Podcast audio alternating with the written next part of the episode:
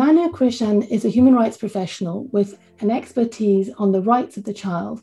He was responsible in the coordination and assistance to the independent expert leading the UN Global Study on Children Deprived of Liberty, and since then works in the Global Campus of Human Rights, where he coordinates and leads the Global Study follow up and dissemination program.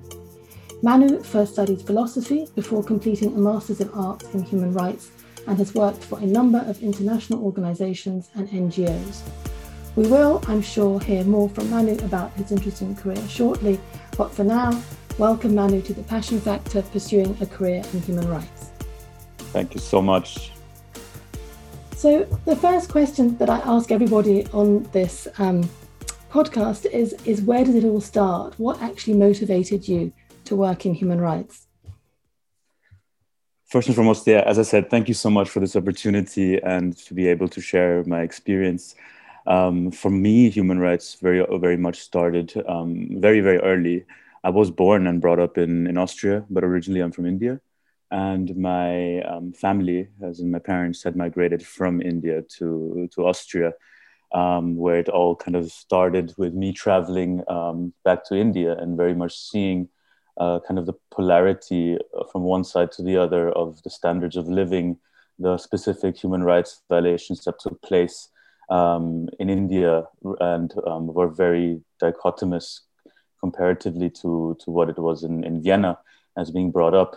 Um, being brought up in a family in India at one given point um, when I when I did go for for holidays and whatnot, um, seeing child labor happening at home um, on the streets, seeing forms of exploitation, but also um, it all started very early in in school, in very little um, moments of um, of of seeking forms of of justice, seeing bullying, um, which which led to um, kind of a form of of wanting to help. So one of the first things that uh, that made me get into this was simply wanting to to help.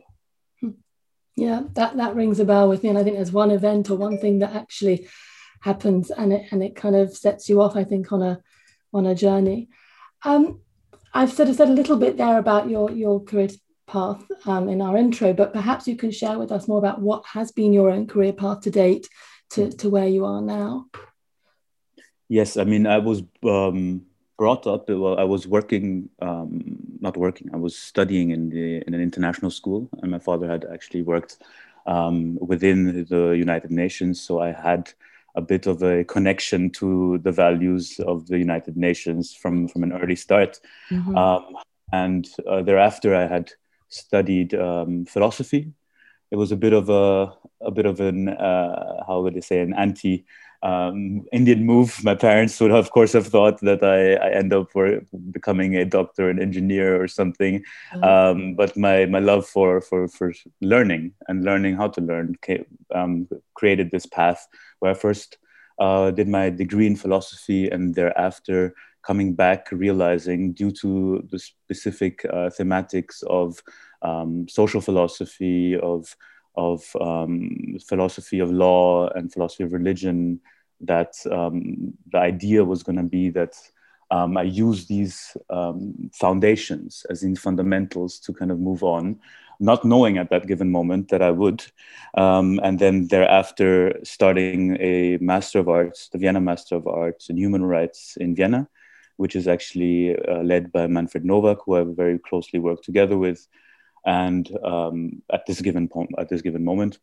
But uh, what had happened is after the master program, I had worked um, for for an NGO in Nepal, um, child workers in Nepal, as a field researcher, um, writing my thesis on on specific of um, commercial sexual exploitation of children um, in Nepal, where we did a situational analysis.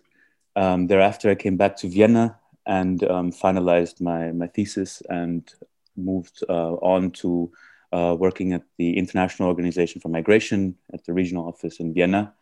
Um, what happened then was, um, as, as life can twist and turn at moments, I had to um, do my civil service here. So I was working as an emergency medical technician um, for, for around uh, nine months thereafter, um, I got a, a, a, contract by the Council of Europe where I was doing election observation for the local and regional authorities. And um, we worked uh, to create a election observation process in Armenia.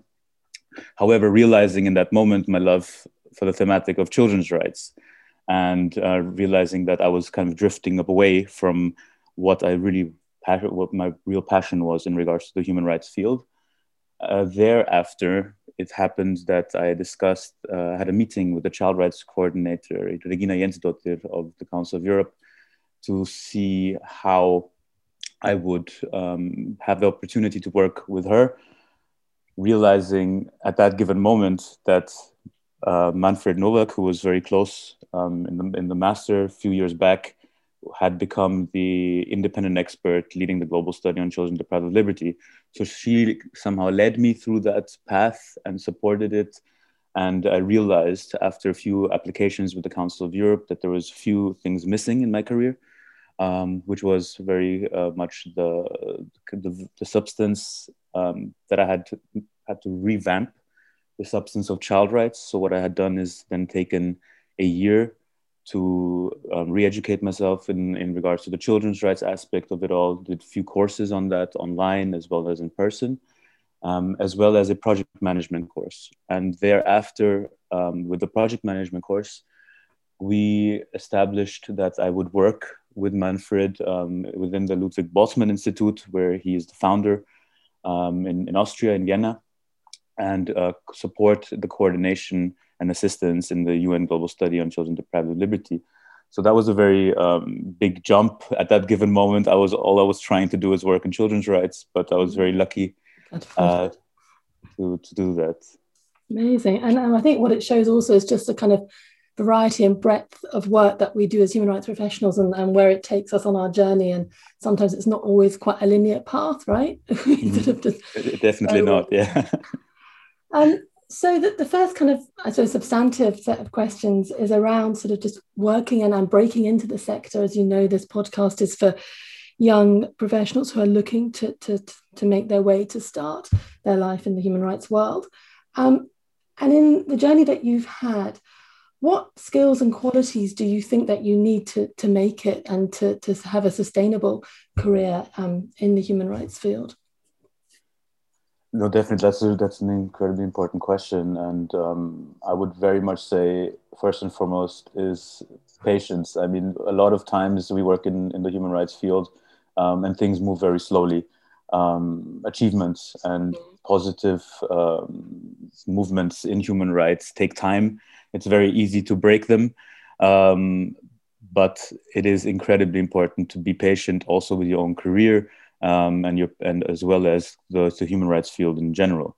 Um, that would be number one. Of course, if you're working on the field and if you're working on something that is very um, potentially traumatic um, and difficult to handle, it is of course the the aspect of resilience, mm. working and um, towards the the fact that you should um, understand that there are moments where you you would you do descend desensitize yourself from from from from the human rights um, issue. However, not to go that way and to really maintain and take care of yourself in the process. But this is an aspect that I really think is important and which I learned um, my field research um, in Nepal already at, at, quite an early um, part of my career. Uh, however, of course, when you talk about skills and qualities, um, it always depends on the specific human rights um, job that you have. Human rights is so versatile and broad. Um, you can have a desk job on one hand, but on the other side, you can be working on the field with with um, survivors or victims of human rights violations. Um, but for me personally, one thing was um, I didn't. I had come from a bit of a different angle and um, learning how to conduct research, field research, um, and most importantly, for my job at least, it was project management. I really needed to understand how to how to uh, to create the skills and um, the level on such a such that is on par with being able to understand um, how to facilitate and manage um, multiple projects. Yeah, because at the end of the day, as much as we need to have our sort of subject matter expertise, we need to be sort of technicians as well, right? Mm-hmm. And have those kind of core substantive skills. But I definitely hear you on the resilience point, which we will come back to. Um, mm-hmm. So the, the other sort of big piece for those who are looking to start their career in human rights is around advanced study and doing a master's degree, be a, a human rights master's or an iteration thereof. And certainly that that's something that you did there. And we see that many human rights organizations and employers are now asking young professionals to have some sort of advanced degree. And I just wondered what your thoughts were about that. A, you know, is it necessary to have it? And if so, when is the right time to do it? Um, in, in your career path? For me, I have to say that um, it was very necessary to do it uh, right after my philosophy degree mm. because um, I, I, was taking quite a leap, quite a jump from one area of work to the other. And um, I did not have, with the, with the philosophy degree itself, the experience at that given point to to work in the human rights field. However, I do I do believe that um, experience in itself um, working through different forms of volunteering and, and different types of um, experiences that you can gain, um, it is not always necessary to have that. Um, human rights is a very, very broad and versatile field where people from very different um, interdisciplinaries can work together. Um, however, I do very much suggest uh, that a, an advanced degree in human rights does help. It does help a lot. It helped mm-hmm. me to really not only in regards to um, the information and the um, education that I received, but also the fact that I was able to network in the in the in the um, thematic. Mm-hmm. Yeah, absolutely. And also, there's a there's a big sort of investment not only of time but of money, right, for doing these masters programs. They don't come cheap, so that's very true. Yeah. To think about there. Um, and man, I'm sure sort of through your career, you've seen um, a lot of young professionals, their CV, um, uh, or helped or assisted on that. So, what, in, in your view, makes a good sort of standout human rights CV? Um, if somebody's trying to kind of get get seen and, and, and for that first position. Um, I think I think very often um, it's it's to be quite adaptive. The problem is that the CVs and the the um, cover letters or the motivation letters are are very often written for one specific job that they would like and or one type of job let's say if it's project management and then they kind of create a templated project management with a few sentences of why they would be interested in the organization. But i think what is really important is to understand that every application itself is a is a is an individual process and it's a case by case process that you have to really look into um, what is wanted from your employer um, and what is your interest and how can your interest meet uh, the employer's work? And how can your work and how can your skills be an added value to the employer? So um, i feel that very often happens and i've done that mistake very often too where i just would um, have a, a, number of um, cvs for different types of jobs and just mm. adapt them very minimally um, and send them out. And um, human resources, and very often people who are employing, they can see that right away. They see that um, it's not, uh, they're not as interested, they are just interested in having a job.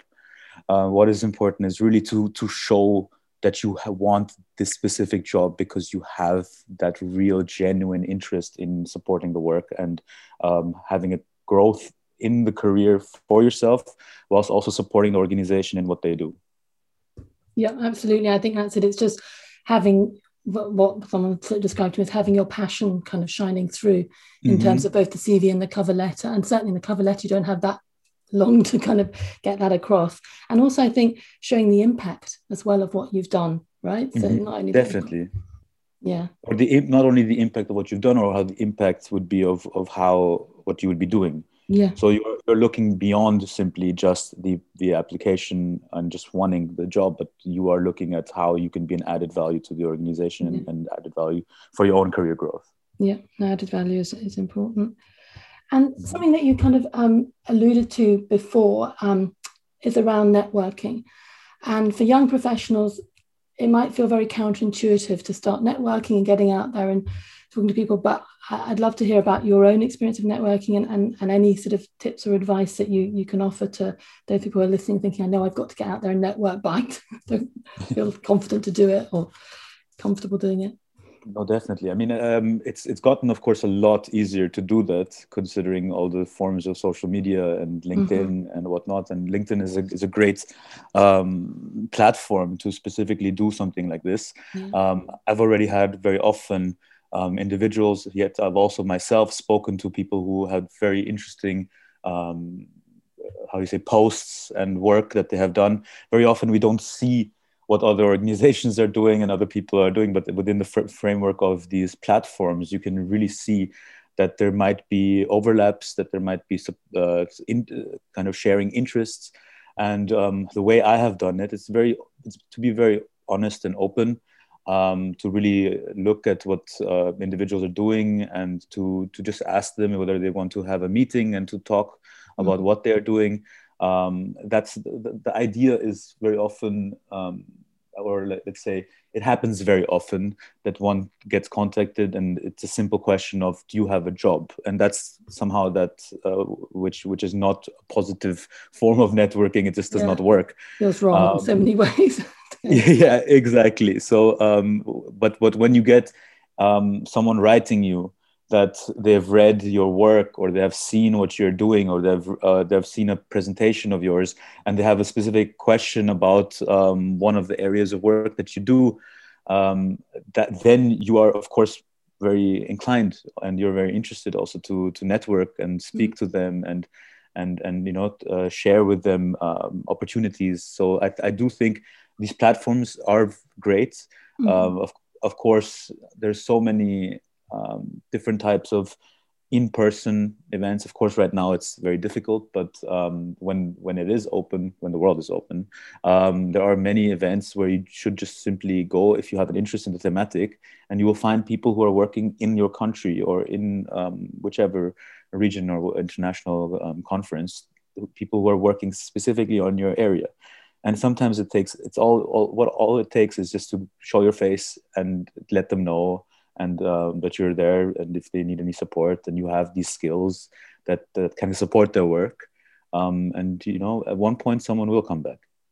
Absolutely. But i think even now in the midst of the pandemic you know there's so many webinars and events happening online you can sort of be there, so to speak, in the room, mm. and then contact the the people, the thought leaders afterwards, and and and you know make your interest known in that respect as well. But certainly being there in person makes it that bit more personal, um, mm-hmm. certainly. Um, and I suppose aligned to that, um, as young professionals think about sort of breaking into the sector, is that whole piece around undertaking voluntary and pro bono opportunities as a first step and and for me, I've always got a little bit of attention there because young professionals should be paid for their work, you know, um, duly rewarded for, for their work there. But so many first opportunities are pro bono and voluntary. So where do you sit on that?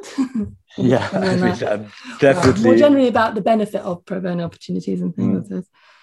I mean, I totally agree that um, young people should be compensated for, for, for their time and work. And I'm also not the biggest fan of unpaid no, absolutely not. I'm very much against unpaid internships and and and um, any time of work that is not compensated. Um, however, there is a specific time where if you do, um, if you are, let's say, still studying, you do not have yet the experiences and the the skills that you would like to to uh, have in in in applying to a specific job then I do think there's a there's a benefit of undertaking voluntary pro bono opportunities. I mean, for me, I was working um, pro bono, pro bono or voluntarily for Amnesty International just out of interest for quite a while, just to get my knowledge up. Um, to also use the voluntary experience as um, a network, uh, a networking opportunity, and so I do very much think it is very positive to do that, but it shouldn't be in the expense of your your livelihood. You know, uh, it should. Mm be in a fair way. But unfortunately, that's how it is. Very often, you do see young people having to do these um, jobs, um, and I would very much want that. Would not want that. Um, I had to go through that myself, but I do think there is a positive um, direction or a positive, um, I would say, momentum in um, the internet, at least in the human rights field, to to circumvent that. Absolutely, I think the conversation has started now, and certain certainly some bits even of the UN I've seen are now sort of doing paid um, internships or at least re- remunerated to a degree there. Um, so sort of stepping away a little bit from sort of the, the, the breaking into the sector, um, a little bit more around the day-to-day life of a human rights professional. And we're sitting here recording this in the midst of a pandemic, so it's not really sort of life as normal there. But perhaps you could just share with us a little bit about your typical day in your current role, what it looks like. No, definitely. I mean, I wasn't able to say uh, say it before, but of course, um, since I've been working on the global study on children deprived liberty, which we presented in 2019 in October, um, thereafter, uh, the Global Campus of Human Rights took it upon itself uh, to do a follow-up initiation and a uh, dissemination program. The the reason for that is the, there have been two previous global studies. One was on children and armed conflict, another one was on violence against children um, in 1996 and then in 2007, respectively. And this is the third global study. The previous global studies had uh, follow up mechanisms under the Secretary General. So um, these, are, these are special representatives of the Secretary General um, which work in the uh, implementation around the world of the of the global study of their global study recommendations. Um, however, of course, um, in this um, specific global study, it was not envisioned to have a follow up mechanism as such, um, and the, the UN General Assembly had taken note of the global study um, but it, of course, takes at least a year for a global study follow up mechanism to be set up, for finances to be, um, for funding to be uh, sorted out, and, and whatnot. So, Manfred Nowak, um, who was the independent expert uh, and is the Secretary General of the Global Campus, took it upon himself um, from, from um, the Global Campus to at least in this interim um, time of the year to support the dissemination and implementation of the study around the world, what happened is that we were getting multiple requests from states, from key stakeholders um, in, in, creating regional or international launches, um, supporting them with tools of implementation. So, what I had done then at that given moment is create this program. Um, and the program was, on the one hand, to disseminate the global study through international, regional, um, and national um, conferences to create short, mid, and long term strategies of implementation within the framework of these events and to see what was needed by key stakeholders in, in these different regions. Um, that was kind of the first objective of the Global Study Program. The second is um, to create specific um, tools and outreach uh, programs and, and projects so we created a massive open online courses. Um, we had a child-friendly animation, child-friendly summary. Um, there as, as well as um, an executive summary of the global study in the different UN languages and um, implementation projects. Implementation projects, respectively, in South Africa, in um, Austria, in Armenia, as well as in Poznan. Um, so it has been quite interesting that we were able to continue. This is all due to a, the Global Campus and Right Livelihood Foundation, um, which work, work together to implement children's rights around the world. And one of the objectives was the global study as kind of the stepping stone into the cooperation. Um, the third objective was continue the um, the uh, communication the communication with, on the one hand, the advisory board. These are 22 experts around the world, um, an NGO panel, which was 170 NGOs, um, as well as other key stakeholders and, and, and so on. So the global study program is three tier in this regard. Um, I, I, say this now because um, it's important to understand why my typical day is the way it is. Mm-hmm. Um, of, we have around 15 projects around the world that are being implemented, and my day is very often in regards to supporting the different project leads in the implementation of their of their projects. Um, which can entail multiple meetings, but also to to work on um, specific aspects of, of their challenges, implementation um, projects, but also to, to see how the communication continues, how we continue to disseminate and work with, um, with different um, stakeholders in creating new opportunities. So that very often that ends up being a lot of my day, um, but it's very substantive, yet also very um, project management based. And um, a lot of it to do with support and coordination of the, the leads of the projects. Mm. Okay, so never a quiet day. you never quite know what's no, come your way. Um, and sort of thinking back through your career and you know the, the really interesting career that you've had what have been the highlight or perhaps highlights of your career to date that you that you sort of think about and, and really have a high spot for you? Um, definitely one of the biggest highlights is simply give, being given the trust to coordinate and assist um, the independent expert of course that in itself was a, a milestone for me um, after a few years of, of really ups and downs thematically or trying to figure out what skills I needed still in, in, in the field.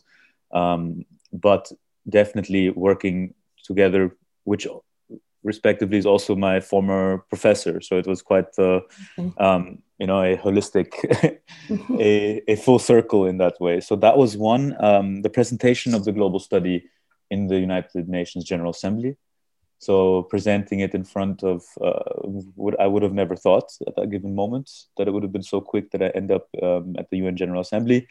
Um, but it was one of the most um, most amazing experiences to to have finished such a challenging, incredibly challenging project.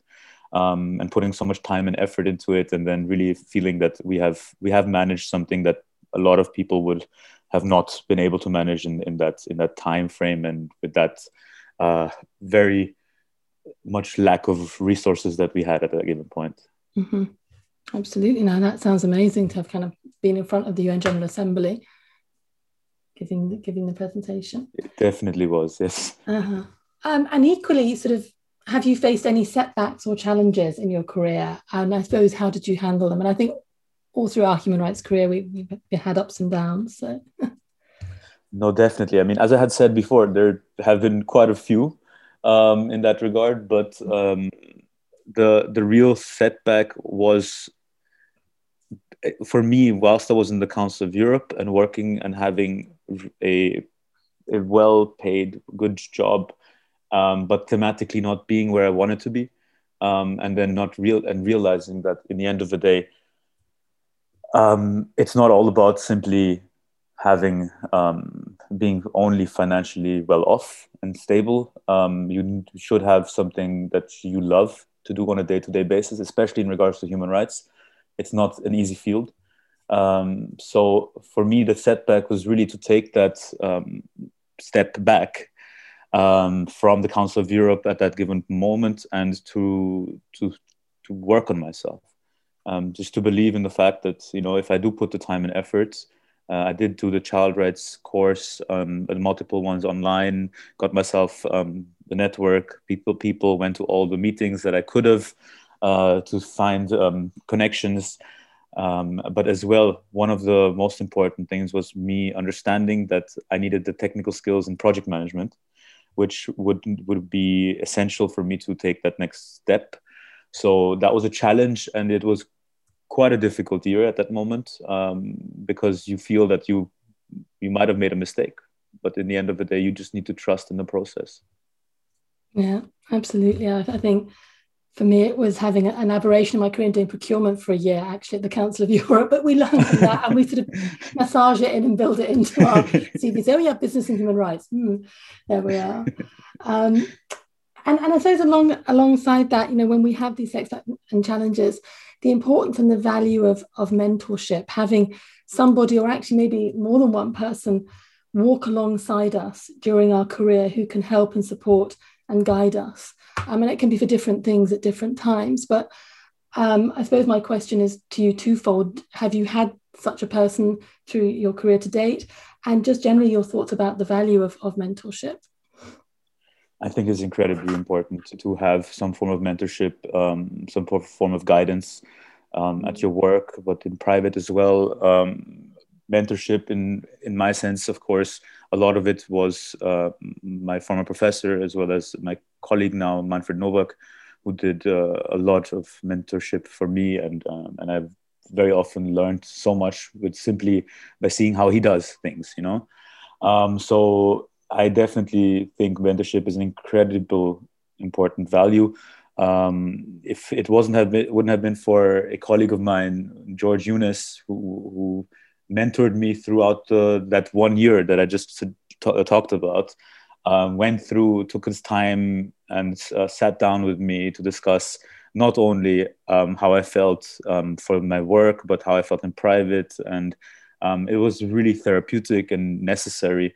Um, I would have not been able to be where I am now if it wasn't for the specific mentorship that I had. So I do, I do have to say, it is incredibly important to have people that that do sit there and that guide you and and do and of course because of the specific experience I had, I try to do it as much as possible wherever I can.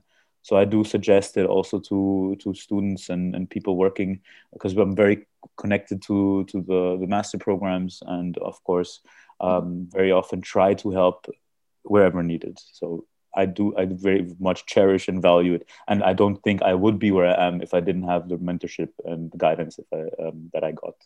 Yeah, no, absolutely. I fully agree with you. If we if we can help those people as they start out you know just just having the insights that we have in this in this kind of world and the human rights world i think we're, we're really supporting the new generation mm-hmm. um, and it kind of brings me neatly on to i suppose my last substantive question and it's something again that you mentioned before there that you know we both know that this is a very very tough area to work in both emotionally um, physically sometimes you know we are dealing with the dark side of life in human rights work so how do we look after ourselves as human rights professionals and this whole concept of self-care within the human rights space which i think is now becoming much more of an issue and, and is being discussed a lot more. But again how have you handled it and managed it? And then you know what advice and, and guidance can you offer to others? Definitely. I mean for me there have been different points in my career where on the one hand there would be some form of exhaustion um, because of difficult issues or also exhaustion specifically for the amount of work that we end up mm-hmm. doing. Mm-hmm. So it can be twofold or it cannot be together, of course. Um, but right now, I, I, can't really speak for the kind of thematic exhaustion. Of course, I do work on children deprived of liberty, and it's very, um, yeah, it's heart aching. But of course, I'm not as close as all the different project leads are on the ground. When I was working on the, um, the situational analysis in Nepal, um, on commercial sexual exploitation of children, also interviewing children who had um, some form of um, experiences in such a such a matter. Um, yes, first and foremost, what's what's incredibly important is to take care of yourself because if you are not able to take care of yourself um, in the process, you are actually harming the work and the people around you. So it is so it is so important to be reflexive, to be reflective, to consistently look out um, for yourself, but not only for yourself, but uh, your colleagues. Uh, very often, people fall into this trap of, um, you know, burnout being a form of failure or not being able to handle it. Um, you know, there's a there's a thought that goes behind it, which is um, not correct. You know, and the burnout and exhaustions are very real issues, as you say um, that that need to be dealt with. People should be able to care first for themselves and be able to say when they need help in that moment. You know, so um, when when you do, for instance, go um, into different fields, operations or missions or whatnot, um, one of the best ways of, is, of course, um, forms of consistent therapy and consistent um, debriefing with your colleagues, talking about what you felt how you um, how you felt it in the in the process to really leave it there. And unfortunately very often human rights professionals because of the love they have for the work do not leave the work there.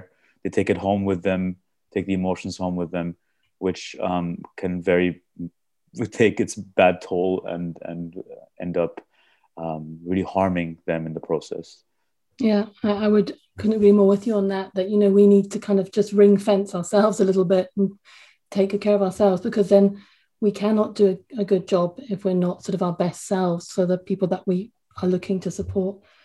Um, and it's something that I always tell young professionals there, as much as the kind of it's a fantastic sector to work in, but you need to know that this work is tough and hard and it will affect you. So, as we draw this to a close, I suppose just can you offer any sort of final words or pearls of wisdom for people who've listened to you and think, yes, I still want to work in the human rights field, it's still where my heart lies?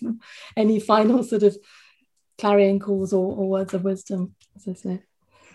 Um, yes, I mean, for me, I think what's incredibly important is um, to really trust the process, understand that um, the field itself is not easy and things take time. Um, but when you do reach the point um, and you have your successes, it's it's worth every difficulty, every challenge, every um, problem that you face throughout human rights. The human rights field is incredibly um, positive in the sense of it's fulfilling. It really helps you f- feel um, how you would say um, that you that you're doing on the one hand what you love, what you what the world kind of needs, what mm-hmm. you can be good at, but at the, at the best something that you can also be paid for. Yeah, yeah, no, that that's that's very positive note to finish on. Thank you. Um, and if people want to get in touch with you or want to find out more about what you do or sort of just be in touch, what's the best way that they can connect to you? They can always find me on LinkedIn. On LinkedIn, mm-hmm. uh, just simply to search Manu Krishan. Um, of course, they can also write me an email at manu.krishan at gchumanrights.org. Um, and I'm happy to, you know, support and, and, you know, have any meetings or whatnot if, if they wish to. Thank you, Manu. You've been a fantastic guest, and thank you for being so open and, and sharing your, your journey. Thank you so much for this opportunity, and I really hope um, that listeners will take it positively and really continue their, their search and work in human rights.